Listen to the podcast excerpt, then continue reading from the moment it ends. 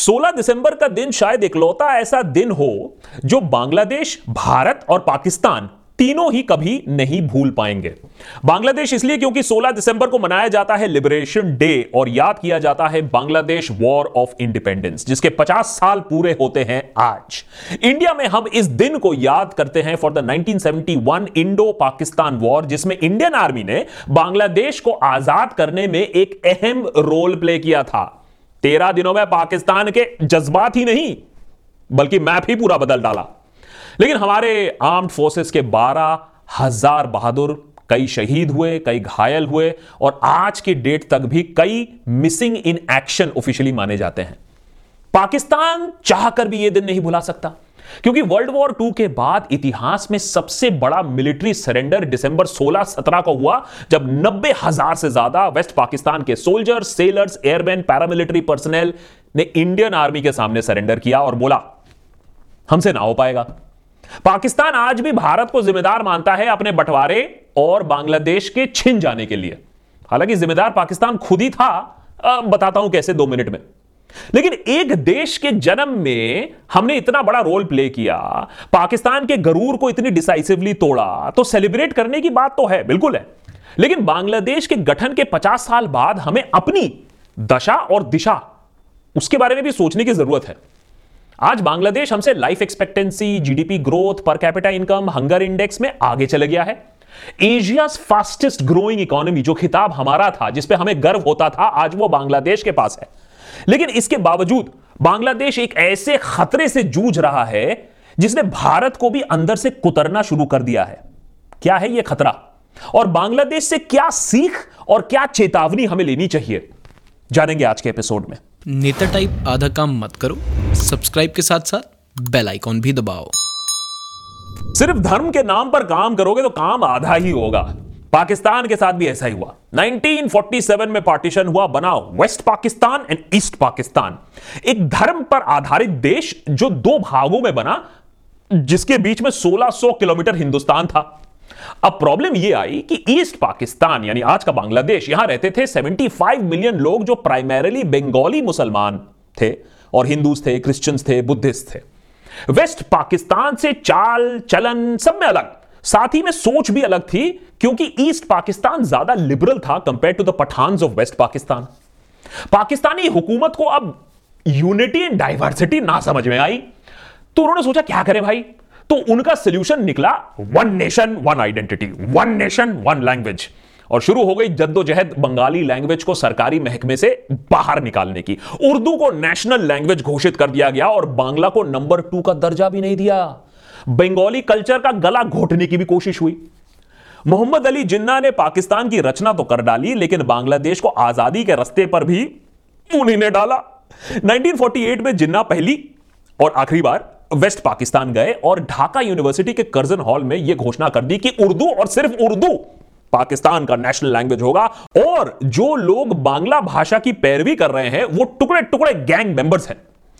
सोच के अजीब लगता है, लेकिन राष्ट्रभाषा जबरन ठूसने से, किसी की मदर टंग को अपमान करने से एक देश का विभाजन हो सकता है।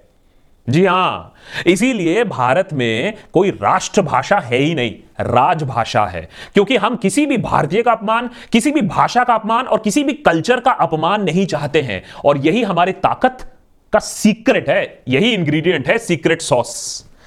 भाषा ही नहीं, देश को 1600 किलोमीटर की फासले में चलाना भी मुश्किल था फ्रॉम डे वन अब जियो इंटरनेट भी नहीं था तो जूम कॉल कर ले, हैं? तो शुरू हो गई मांग सेपरेशन की और बनी Awami League as a counter to the ruling Muslim League 1970 Sheikh Mujibur Rahman के अंडर आवामी लीग ने इलेक्शंस में भारी जीत हासिल की। यह ईस्ट पाकिस्तान में आज़ादी के बाद पहला इलेक्शन था। लेकिन you see too much democracy west Pakistan के प्राइम मिनिस्टर याया खान ने फरमान जारी किया। बांग्लादेश में मार्शल लॉ घोषित कर दिया और इलेक्शन रिजल्ट्स गए तेल लेने अब बंगाली नेशनलिज्म को कुचलने के लिए वेस्ट पाकिस्तान की मिलिट्री सरकार ने तबाही मचानी शुरू कर दी। Under the name operation search Hindi में बोले तो बेसिकली कहने का मतलब यही था, देश के गद्दारों को गोली मारो सालों को। बांग्लादेशी लिबरेशन वॉर नौ महीने चली और इसमें वेस्ट पाकिस्तान की मिलिट्री के साथ प्रो पाकिस्तान इस्लामिस्ट ग्रुप्स जैसे जमात इस्लाम एंड मर्सनरी आर्मीज रजक्सर्स ने लगभग दो से तीन लाख बांग्लादेशियों को मार डाला। लाखों और बांग्लादेशी भागकर भारत में आ गए एज रेफ्यूजीज उधर बांग्लादेशी नेशनलिस्ट ने भी अपनी गुरिला फोर्स बनाई मुक्ति बाहिनी और पाकिस्तान को कड़ा टक्कर दिया। इसमें इंडिया का भी काफ़ी कोवर्ट सपोर्ट रहा training and equipping the Bahini ऐसा नहीं था कि भारत बांग्लादेश की मिलिट्री मदद करने के लिए डे वन से रेडी था। हमारी आर्मी हमारी इंटेलिजेंस रॉ ने यह बात साफ़ कर दी थी कि जल्दबाजी करोगे तो पाकिस्तान के इंटरनल मामले में दखल अंदाजी मानी जाएगी और इंटरनेशनल सिंपथी पाकिस्तान के पास चली जाएगी। उल्टा भारत पर यह इल्ज़ाम लग जाएगा कि वो पाकिस्तान का बंटवारा करना चाहती है। हमारी फौज ने पाकिस्तान को वैसे तो तेरह दिनों में करारी हार दे दी, लेकिन यह सिर्फ़ फाइनल चेकमेट था। शतरंज की चाले बहुत पहले शुरू हो चुकी थी। जनरल सैम मैनिकशॉ ने इंदिरा गांधी को बता दिया था कि मॉनसून के बाद ही स्ट्राइक करना ठीक रहेगा और सरकार ने इसके बीच एक पॉलिटिकल और डिप्लोमेटिक जंग छेड़ दी।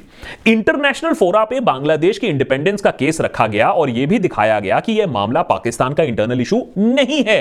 यह एक रेफ्यूजी क्राइसिस बन गया था इंडिया के लिए और इससे पूरे रीजन में अस्थिरता फैल सकती थी।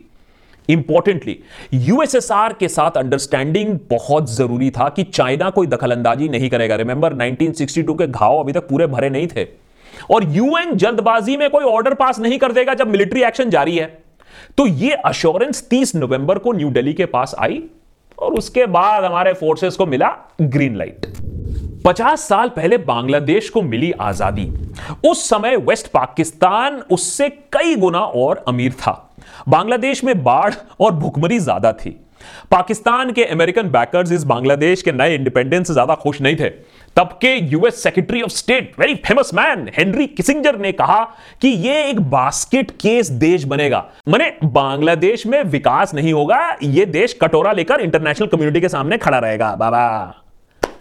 इस साल बांग्लादेश की पर कैपिटल जीडीपी बढ़ी है 9 percent to two thousand two hundred 2,227 dollars यानी एक एवरेज बांग्लादेशी की कमाई एक लाख सत्तर हज़ार रुपए है। वही पाकिस्तान के लिए ये पर कैपिटल इनकम 1,543 डॉलर्स है मैंने एक लाख सत्रह हज़ार रुपए सिर्फ़। एक पाकिस्तानी इकोनॉमिस्ट ने हाल ही में कटाश मारते हुए कहा कि ऐसा ना हो कि 10 साल में पाकिस्तान को बांग्लादेश से मदद मांगनी पड़े।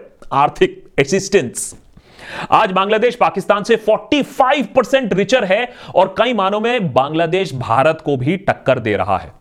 हमारी पर कैपिटा इनकम 1950 डॉलर्स के आसपास है। यानी एक बांग्लादेशी औसतन एक भारतीय से 250 डॉलर ज़्यादा कमा रहा है।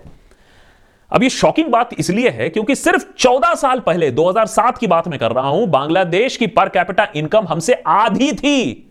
आज हमसे आगे निकल गई है। जब ये बात मीडिया में प्रकाशित हुई तो लोग मानने को तैयार नहीं थे। आग बबूला हो गए। ठीक वैसे ही जब हो गए थे, जब मिनोज बांग्लादेश ने हमारी क्रिकेट टीम को हरा दिया, हमारी ग्रेट क्रिकेट टीम को हरा दिया, हमने बोला, कल के लौंडे, है?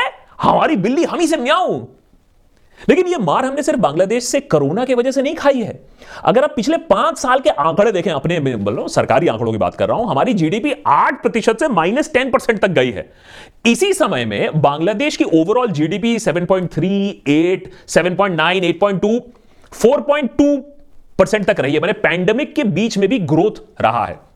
और 33 बिलियन डॉलर्स के टेक्सटाइल एक्सपोर्ट के बाद अब बांग्लादेश सॉफ्टवेयर एक्सपोर्ट्स में भी आ रहा है। पाँच बिलियन डॉलर्स की इंडस्ट्री बन चुकी है उनके सॉफ्टवेयर एक्सपोर्ट्स की।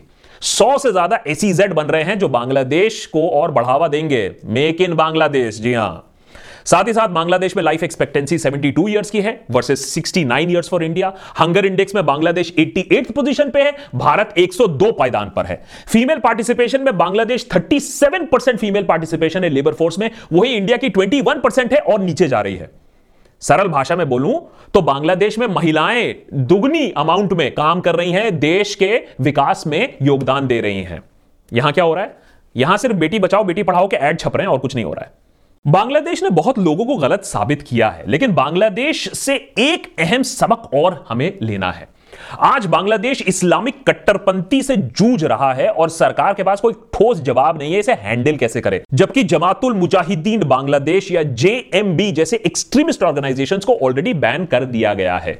हाल ही में दुर्गा पूजा पंडाल में कुरान के अपमान से एंटी हिंदू राइट्स भड़क गए थे और कई जाने इसमें गई। इस पर हमने पूरा एक एपिसोड भी बनाया था।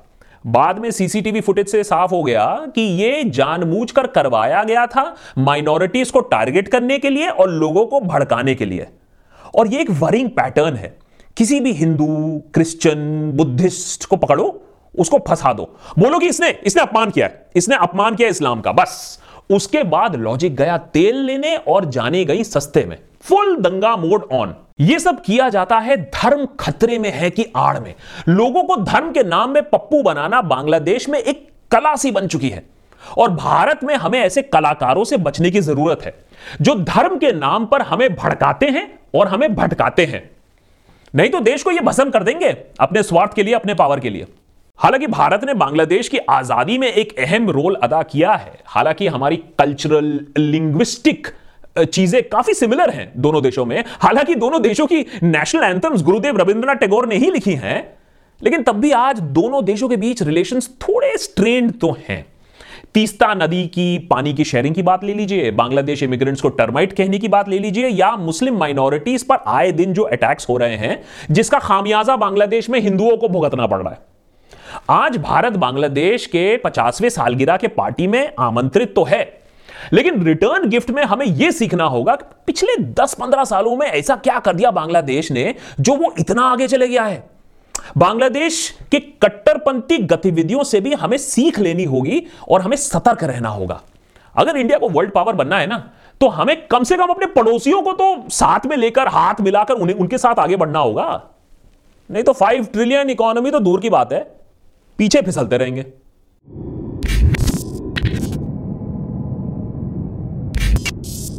कैसा लगा हमारा ये इन डेप्थ एपिसोड बहुत ही बेसिक फैक्ट्स हैं वैसे इसमें लेकिन ये बेसिक फैक्ट्स भी लोग मानने को तैयार नहीं है कि बांग्लादेश इतना अच्छा क्यों कर रहा है। इसके बारे में और पढ़िए समझिए और जानिए। देशभक्त फैमिली की तरफ़ से बांग्लादेश को congratulation and celebration for your fiftieth anniversary आशा करते हैं कि इंडिया बांग्लादेश अपने जो फ्रेंडली नेबर्स हैं उसके साथ मिले और आगे बढ़े। अगर ये एपिसोड अच्छा लगा है तो ज़रूर शेयर करिएगा अपने फ्रेंड्स एंड फैमिली के साथ। लाइक करिए वीडियो को कॉमेंट करिए। कॉमेंट्स पढ़ने की कोशिश करता हूँ। अगर आप आ, हमारा मर्चेंडाइज पसंद करते हैं तो कड़क मर्च डॉट कॉम स्लैश देशभक्त पर जाके ले सकते हैं। नए hoodies are also on sale more episode coming up